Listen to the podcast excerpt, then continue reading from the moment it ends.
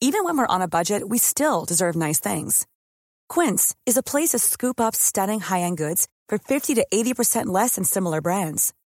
They have buttery soft cashmere sweaters starting at $50, luxurious Italian leather bags, and so much more. Plus, Quince only works with factories that use safe, ethical, and responsible manufacturing. Get the high-end goods you'll love without the high price tag with Quince.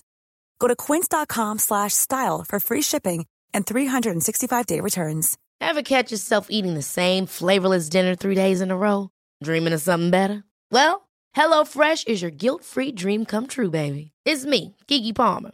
Let's wake up those taste buds with hot, juicy pecan-crusted chicken or garlic butter shrimp scampi. Mm. Hello Fresh. Stop dreaming of all the delicious possibilities and dig in at HelloFresh.com. Let's get this dinner party started. Wow. Nice. Yeah. What you're hearing are the sounds of people everywhere putting on Bombas socks, underwear, and t-shirts made from absurdly soft materials that feel like plush clouds. Yeah, that plush. And the best part? For every item you purchase, Bombas donates another to someone facing homelessness. Bombas. Big comfort for everyone. Go to bombas.com slash ACAST and use code ACAST for 20% off your first purchase. That's bombas.com slash ACAST. Code ACAST. Henry läser Wikipedia.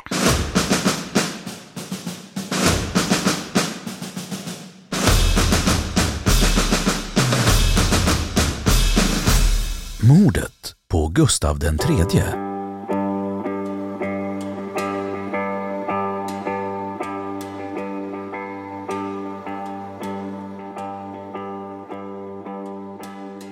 Mordet på Gustav den tredje skedde den 16 mars 1792 då kapten Jakob Johan Ankarström sköt Sveriges kung Gustav III under en maskerad på Operahuset i Stockholm.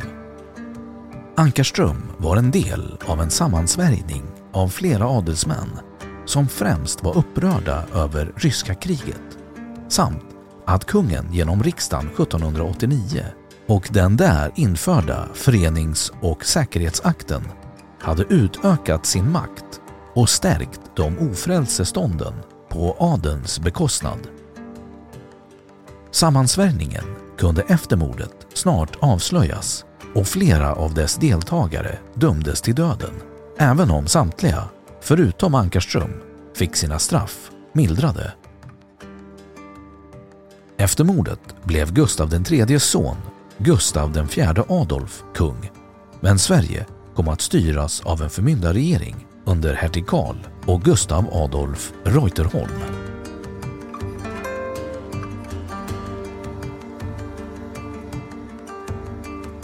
Sammansvärjningen. Hatet mot kungen hade länge vuxit sig starkt inom delar av adeln som ogillade kungens anfallskrig mot Ryssland samt kungens behandling av Anjala-männen och avrättningen av Johan Henrik Hästesko som var en svensk militär och medlem av Anjala-förbundet som var en sammansvärjning av svenska adliga officerare. Till detta kunde även läggas införandet av förenings och säkerhetsakten och hans agerande under riksdagen 1789. Förenings och säkerhetsakten utökade kungens makt samt tog bort de flesta av adelns privilegier. Ofrälse kunde nu inneha de flesta ämbeten i riket samt även köpa frälsejord. Frälsejord avsåg jord som var befriad från grundskatt. Kungen hade även förutmjukat adeln under riksdagen då han hade drivit ut dessa från rikssalen för att sedan själv fatta klubban och driva igenom sin politik.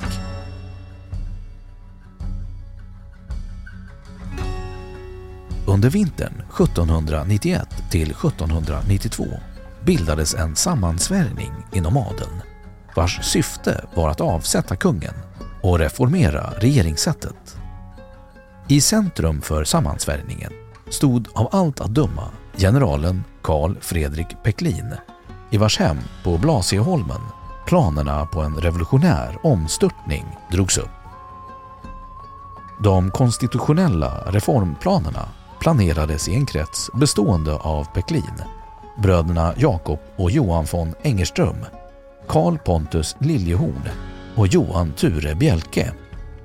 Medan mordplanerna drogs upp i en mindre krets bestående av Jakob Johan Ankarström, Adolf Ribbing och Claes Fredrik Horn. Det är oklart i hur stor omfattning mordplanerna var kända. I den vidare kretsen av revolutionärt sinnade adelsmän ansåg man sig inte vilja vara delaktiga i ett kungamord men var beredda att utnyttja situationen efter kungens undanröjande. Attentatet möjliggjordes av att Ankarström, Ribbing och Horn också drevs av ett personligt hat mot kungen. Flera gånger i januari 1792 gjorde Ankarström i komplott med Horn och Ribbing försök att genomföra mordplanerna, men utan resultat.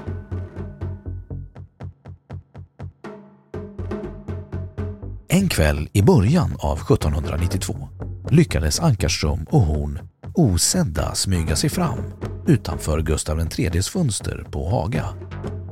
Men i sin uppjagade sinnesstämning fick hon för sig att kungen redan såg alldeles dödsblek ut. Skräcken inför denna syn smittade av sig på Ankarström och de flydde båda från platsen.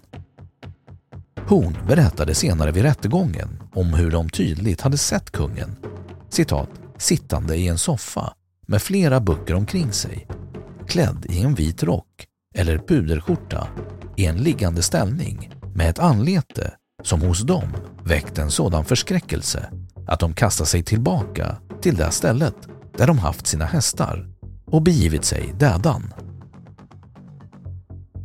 En dag i januari 1792 kom de tre männen på Horns gård, Huvesta, överens om att Ankarström skulle försöka skjuta kungen på teatern.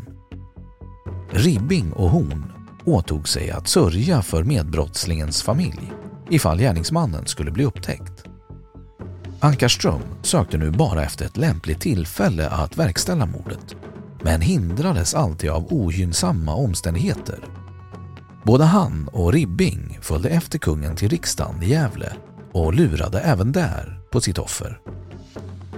Senare föddes planerna på att genomföra ett attentat vid en offentlig maskeradbal på Operan först den 2 mars och då detta visade sig vara olämpligt den 9 mars. På kvällen den 9 mars blev det emellertid svår köld och endast få personer kom till maskeradbalen. De sammansvurna beslöt då att sätta sin plan i verket vid nästa operamaskerad den 16 mars. Man var säker på att kungen skulle komma dit eftersom det antagligen var den sista maskeraden för säsongen. Ribbing underrättade Karl Fredrik Peklin om vad som var i görningen. Denna sa sig då ha möjlighet att samla flera regementen i Stockholm och med hjälp av dem och en mängd personer ur borgerskapet verkställa en revolution. På morddagen samlades en rad av de invigda i sammansvärjningen hemma hos Peklin och började planera vad som skulle ske så snart kungen var undanröjd. Ribbing, Horn och Ankarström träffades på eftermiddagen och kom överens om att alla tre skulle infinna sig på maskeradbalen. Ankarström gick därefter hem till sin bostad där han laddade två pistoler med kulor, hagel och spiknubb samt slipade en slaktarkniv som han försåg med en hulling i spetsen. Tillsammans med Horn begav han sig därefter till Operan. Båda var klädda i svarta kappor och vita masker som de tagit på sig i Ankarströms rum. En stund efter de två kom Ribbing till Operan.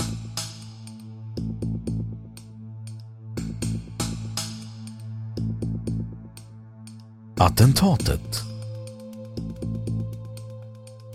Kungen och några av hans vänner skulle äta en lättare supé på kvällen den 16 mars 1792 innan de skulle ansluta sig till maskeradbalen. Själva supén hölls i Operan den tidigare numera rivna operan i den så kallade Kungsvåningens drabantsal som låg en trappa upp i huset bakom de fyra höga mittkolonnerna på fasaden mot Norrmalmstorg, nuvarande Gustav Adolfs torg. De som närvarade vid supén, förutom kungen själv, var hovstallmästaren Hans Henrik von Essen som satt på kungens högra sida. Vakthavande kaptenen Gustav Lövenhjelm som satt på kungens vänstra sida. Kammarjunkrarna Georg de Beers och Karl Borgenstierna samt löjtnant Fredrik Gustav Stjernblad satte sig ner på de övriga stolarna runt bordet. Då supén närmade sig sitt slut kom kammarparsen Karl Magnus Tigerstedt med ett brev till kungen som genast öppnade och läste det. Brevet var skrivet på franska men i en översättning som gjordes efter mordet löd inledningen Till konungen i största ödmjukhet värdes tillåta att en okänd vars penna är ledsagad genom granlagenhetens och samvetets röst vågar taga sig den frihet att underrätta er med all möjlig uppriktighet där personer givas såväl i provinserna som här i staden som ej andas annat än hat och hämnd emot eder. Jämväl till en ytterlighet att vilja förkorta edra dagar genom vad mord som helst. Han är högst förtretad. Se detta slå felt, den sista maskerad. Men man är mycket glad att se en annan kungjord för idag. Rövarne älska intet lyktor. Det finnes intet mera känligt för lönnmord än natten och förklädningar. Jag vågar då anhålla hos er vid allt vad heligt är i världen att uppskjuta denna förbannade bal till de tider som är och mera tjänliga för eder såväl närvarande som tillkommande fördel.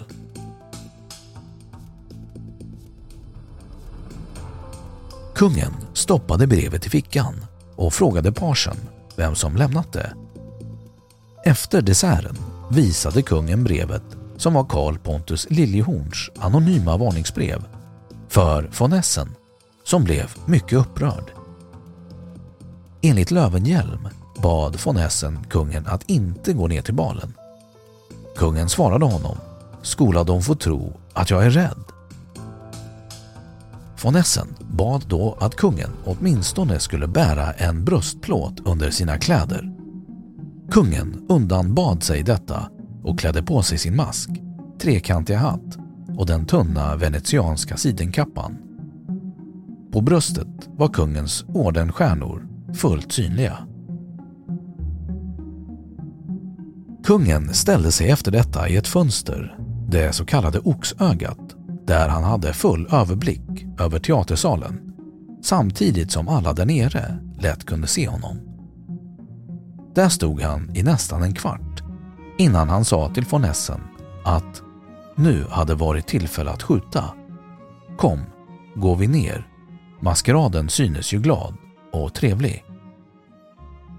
Kungen gick arm i arm med von Essen på höger sida ner genom den kungliga låsen, bort utefter den första raden och ut till foajén där de träffade kapten Carl Fredrik Polé som var på väg hem. Kungen påbörjade ett samtal med Polé samtidigt som de rörde sig mot scenen, varvid Polé såg sig nödgad att följa med. Orkestern, som spelade under överinseende av musikdirektör Johan Kristoffer Klut, hade redan spelat två menuetter och kommit till sjätte kontradansen. Klockan torde ha varit strax efter midnatt vid attentatsögonblicket. Från sin plats i orkestern såg hovtrumpetaren Örnberg hur kungen, i höjd med kulisserna, omringas av män i svarta kappor och vita masker. De tre personer som var närmast kungen lämnade likartade redogörelser. Hans Henrik von Essen berättade.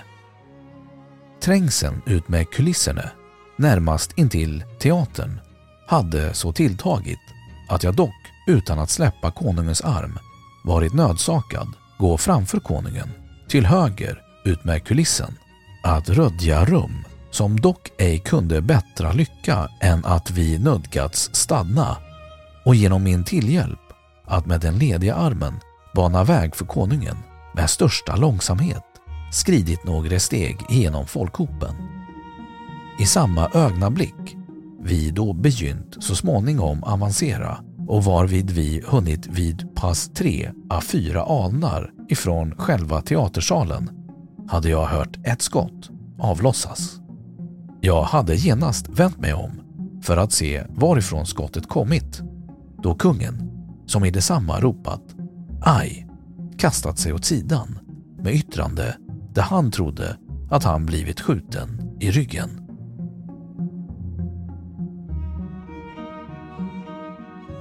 Karl Fredrik Bolé berättade När vi hunnit några alnar från fojern hade vi kommit ut i en stark trängsel då jag nödgades draga sig bakom konungen för att lämna honom rum att passera. I detsamma och under det konungen beständigt haft huvudet vänt tillbaka för att tala med mig hade vid det vi kommit att passera förbi första kulissen skottet blivit avlossat. Konungen hade hastigt ryckt på sidan, ropat aj aj, je suis blessé. Jag ropade strax att dörrarna skulle tillstängas samt i sådant avseende skyndat mig åt ingången. Den som skjutit hade säkerligen stått nära bakom mig emedan skottet passerat tätt ut med min sida.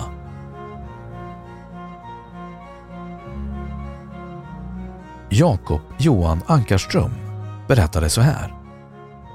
Då konungen, vilken jag genast igenkänt, först gått fram åt sin stora loge samt därifrån åt den så kallade foajén och då kungen kommit tillbaka på teatern åtföljd till höger av en mask och därvid gått nära mig hade enär konungen på ett ställe där flera masker varit samlade gått mig förbi och jag kommit bakom ryggen på konungen, tagit pistolen ur bröstfickan, satt den åt konungens rygg och avlossat varvid konungen med sagt utrop aj aj vänt sig till den honom följande masken.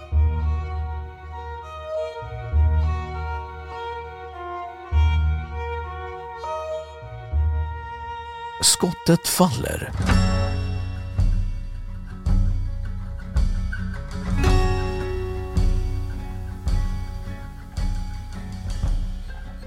Direkt efter att skottet föll ropar flera personer att elden är lös. Sannolikt var det en överenskommelse bland de sammansvurna för att orsaka förvirring och panik i salen. Kungen ledsagades till en närstående bänk av von Essen dit flera officerare rusade. Essen släckte kungens kläder som hade börjat brinna av Anckarströms skott. Gustav Löwenhjelm berättade att kungen citat, varit mycket blek och sagt ”Je suis blessé, arrêtez-le” varpå kaptenen Polé genast ropat att dörrarna skulle stängas. Dörrarna stängdes därefter omgående och ingen panik utbröt. Kungen som hela tiden var vid medvetande sa efter ett tag Jag känner mig svag. För mig till mina rum. Han togs då upp till ett rum som kallades Lilla kabinettet där han kunde vila sig något. Han förbands provisoriskt av en tillkallad läkare. När kungens vagn kört fram och man skulle föra honom ner till den hade han krafter nog att resa sig och ta några steg. Men då tog smärtan och mattheten överhand och han fick sätta sig i en stol och bäras nerför trapporna. Gustav led mycket av vagnens skakning men då den kommit fram till slottet och man skulle bära honom igen antog han, enligt den svenska greven och politikern Hamilton, en glad och lugn uppsyn hälsade och tackade alla människor med vänlighet och talade med alla som kommo i hans närhet med den godhet och det behag som han så väl förstod att använda då han ville väcka deltagande eller hänförelse. Ganska omgående efter attentatet kom polismästaren Nils Henrik Liljensparre till platsen. En avdelning soldater med påskruvade bajonetter hade också eftersänts och marscherade in i salen. De slog en ring kring publiken. Innan dörrarna stängdes och vakten hade blivit utplacerad hann mellan 12 och 20 personer att ta sig ut ur byggnaden. Efter stängningen kom Karl Fredrik Horn fram till en vakt och önskade att bli utsläppt. Generaladjutant Wilhelm Klingsbor godkände att Horn fick lämna byggnaden. En lång man i mask, möjligen Ribbing, försökte lite senare också ta sig ut genom att nämna Klingsbors namn men försvann tillbaka in i rummet när vakten tänkte hämta Klingsbor. Ankarström å sin sida insåg att han inte kunde komma ut och gömde den andra pistolen vid trapporna. Samtliga maskeradgäster blev tvungna att demaskera sig och vänta på att få sina namn antecknade innan de fick gå hem. Väntan blev lång och Ankarström var mycket trött.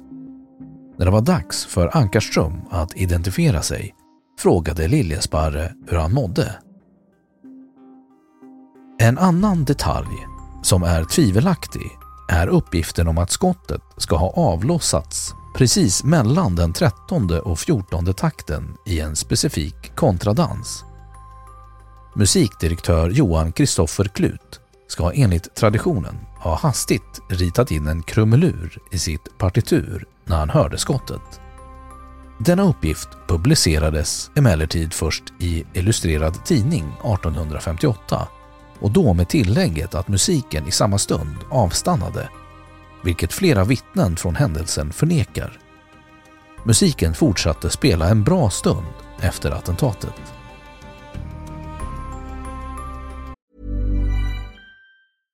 Cool fact a crocodile can't stick out its tongue. Also, you can get health insurance for a month or just under a year in some states. United Healthcare short term insurance plans, underwritten by Golden Rule Insurance Company, offer flexible, budget friendly coverage for you. Learn more at uh1.com. Many of us have those stubborn pounds that seem impossible to lose, no matter how good we eat or how hard we work out. My solution is PlushCare.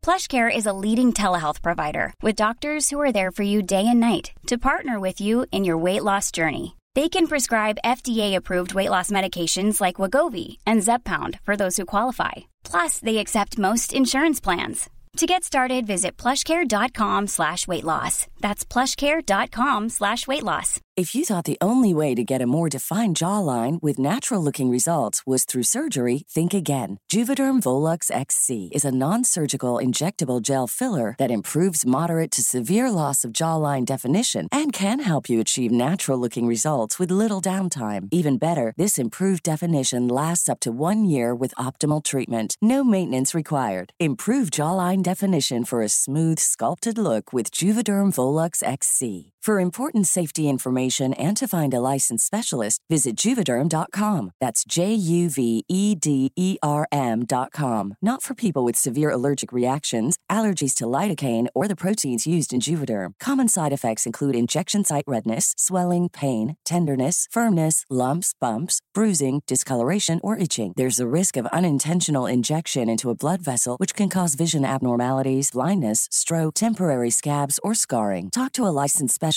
to find out if it's right for you.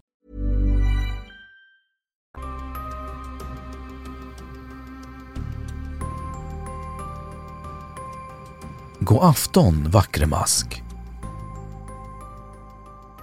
I skönlitteratur och populärvetenskap har attentatsögonblicket fått mer färg genom mer eller mindre sanningsenliga utsagor. En spridd uppfattning är att en av de sammansvurna strax före skottets avlossande ska ha sagt till kungen Bonsoir, Beaumask”, God afton, vackre mask. Ingenting sådant framkommer i rannsakningsprotokollen i förhören med de som stod i närheten av händelsen. Den tyska historikern Ernst Ludwig Posselt gav redan 1792 ut en historia om Gustav III där han beskrev mordet. Denna bok kom 1810 ut i en svensk översättning. Här beskrivs hur greve Horn är den som närmar sig kungen, klappar honom på axeln och säger på svenska ”Godnatt mask”. Detta skulle varit tecknet till Ankarström att skjuta. Det är möjligt att det är detta Godnatt mask som under 1800-talet utvecklats till Godafton, vackre mask och dessutom översatts till franska.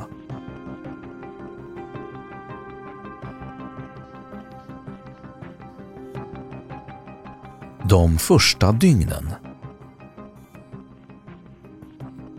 De sammansvurna hade förväntat sig att kungen skulle falla död ner och en allmän villevalla uppstå. Nu blev det istället de själva som tappade besinningen. Någon revolution blev det därför inte av. Var och en sökte istället dölja sin delaktighet i mordplanen. Kungens vänner vidtog däremot genast försiktighetsåtgärder. Pålitliga trupper utrustades med skarpa skott Stadstullarna besattes med vakt och patrullering anordnades på gatorna. Mördaren hade kastat ifrån sig sina två pistoler. En avlossad och en laddad. Samt den stora skarpslipade kniv med hulling som han hittat på golvet. Liljensparre lät följande morgon kalla till sig alla Stockholms pistolsmeder en av dem kände igen de pistoler man hittat på golvet. Han hade 14 dagar tidigare lagat dem åt kapten Ankarström. Ankarström arresterades redan nästa morgon. Han bekände sig skyldig redan vid första förhöret. I sin bekännelseskrift beskrev han hur han smög efter kungen, makade sig bakom honom och sköt av det fördömda skottet. Släppte genast pistolen förundrad över att ej se konungen falla, ville då sticka honom med kniven, men bestört släppte den, gick fram om kungen och ropade ”Elden är lös”, ville gå ut, men slapp intet ut. Trodde att ransakning skulle ske. Släppte den andra pistolen över trapporna. Ankarström nekade dock i början envis till att några andra var medvetna om mordet men då han på frågor vilka han umgåtts med den senaste tiden hade svarat uppriktigt kom greve Claes Horns namn upp. Och via förhör med denne kom också greve Adolf Ribbing att nämnas. Ankarström, Horn och Ribbing hade gått till maskeraden i sällskap. Via ytterligare utredningar och påtryckningar, bland annat där man lyckades knyta en rock, en så kallad syrtut, till greve Horn samt ett känsloladdat förhör där Liljesparre hade nämnt att han under en husransakan hos Ankarström fått tillfälle att träffa dennes barn. Han lovade att man skulle göra vad man kunde för att mildra dessas elände och så gott det gick dölja graden av deras fars brott. Då bröt Ankarström samman och utbrast Visst är Horn och Ribbing med i saken. Senare gav han en fullständig bekännelse och vid upptäckten att pistolerna som används ägdes av Horn erkände snart också han. Ribbing var däremot av hårdare virke och hans erkännande dröjde. Källa behövs. Nyheten spred sig även snabbt i stan och i Stockholms-Posten kunde man den 19 mars läsa en större artikel om morden. Så här stod det.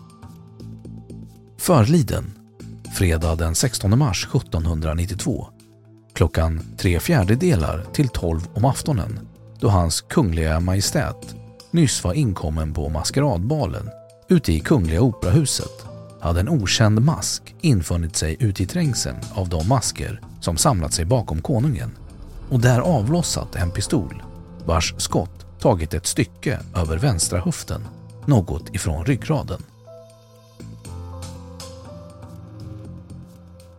I takt med att utredningen breddades kom allt fler namn upp, såsom Johan Ture Bjelke. Men innan han kunde ransakas tog han gift den 22 mars 1792 och slöt den friherrliga grenen Bjelke. Domen i Svea hovrätt löd att Bjelke förverkat adligt namn och värdighet samt Ture Stenssons döda kropp skulle av skarprättaren utföras samt grävas i gallbacken neder. Källa behövs.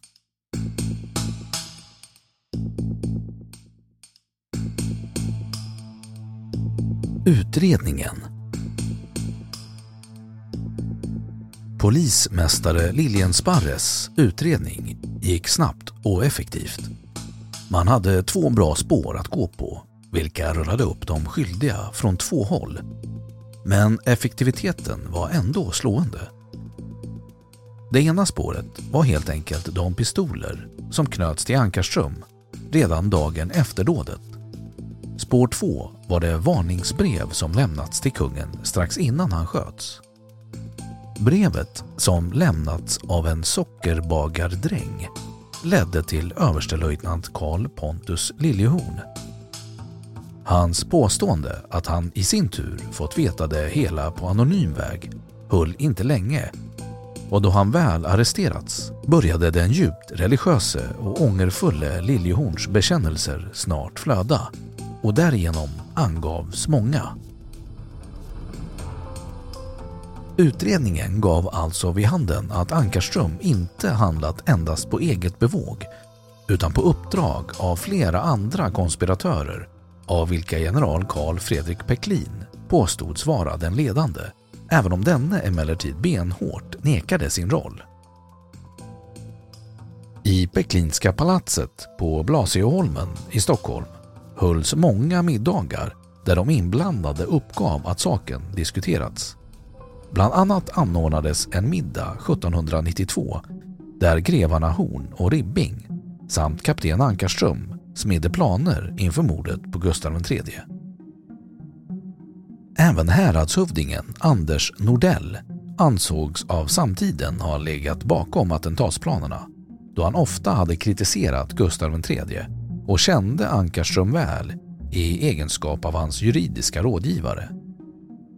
Nordell blev förhörd av polisen men friades i brist på bevis. Men blev fråntagen sitt domarämbete. Ju mer man grävde desto fler namn dök upp. Hatet mot Gustav III var stort hos svenska aristokratin. Ungefär när kungens bror, sedermera kung Karl XIIIs namn, dök upp i utredningen lades den ner av polismästaren.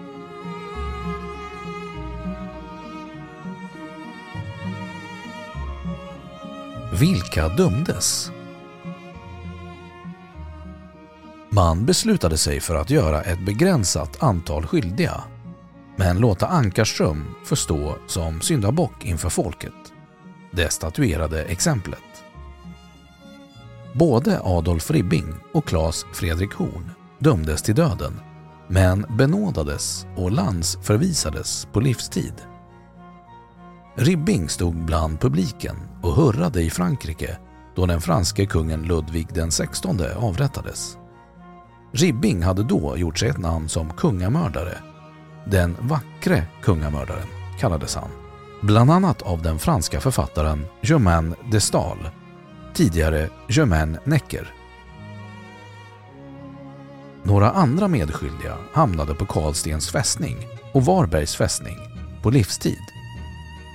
Men den egentliga listan hade kunnat göras lång. En av de medskyldiga var en av Pontus Liljehorns underlydande, en artilleriöverste vid namn Karl Fredrik Ehrensvärd.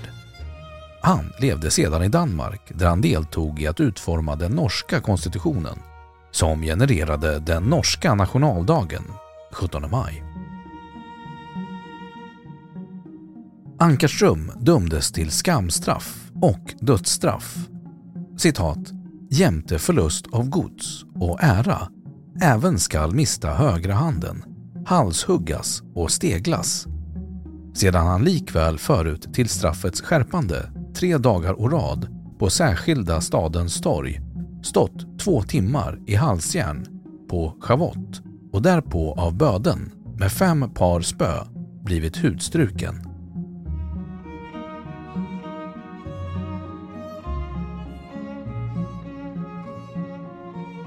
Gustav IIIs begravning hölls den 14 maj 1792 i Riddarholmskyrkan.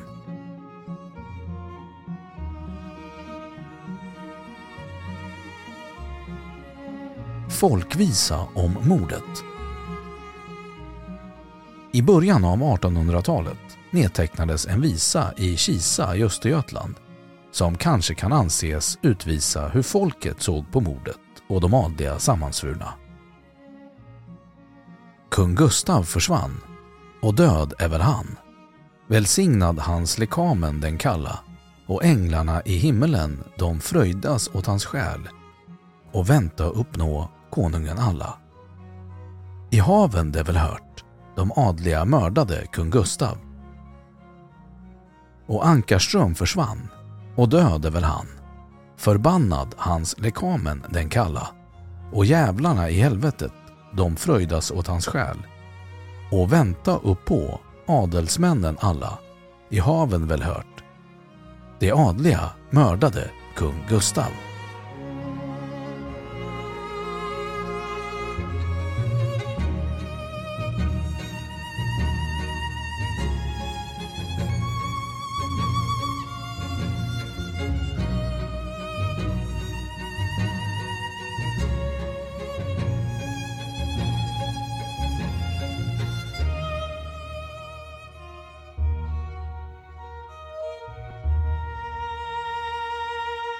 Då har Wikipedia sagt sitt om mordet på Gustav III.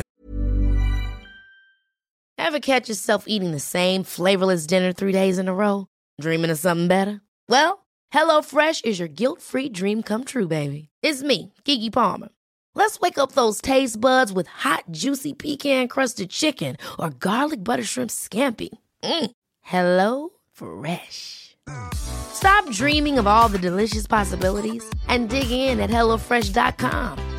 Let's get this dinner party started.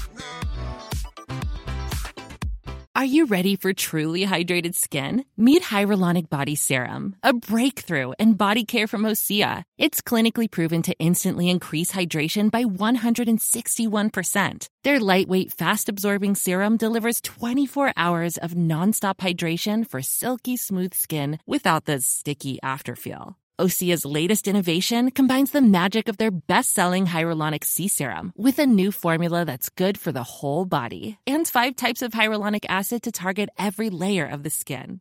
Osea is a women-founded, women-led brand that's been crafting seaweed-powered products for nearly 30 years. The best part? Everything Osea makes is clean, vegan, cruelty-free, and climate-neutral certified, so you never have to choose between your values and your best skin. Treat your skin to clean vegan skincare from Osea. Get 10% off your first order site-wide with code SUMMER at OseaMalibu.com. That's O-S-E-A Malibu.com code SUMMER. Och nu källhänvisning.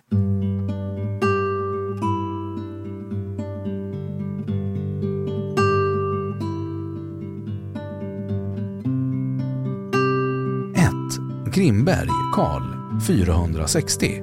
Svenska folkets underbara öden. 7. Gustav IIIs och Gustav IV Adolfs tid, 1772 till 1809. Grimberg, Karl, 461. Svenska folkets underbara öden. Gustav IIIs och Gustav IV Adolfs tid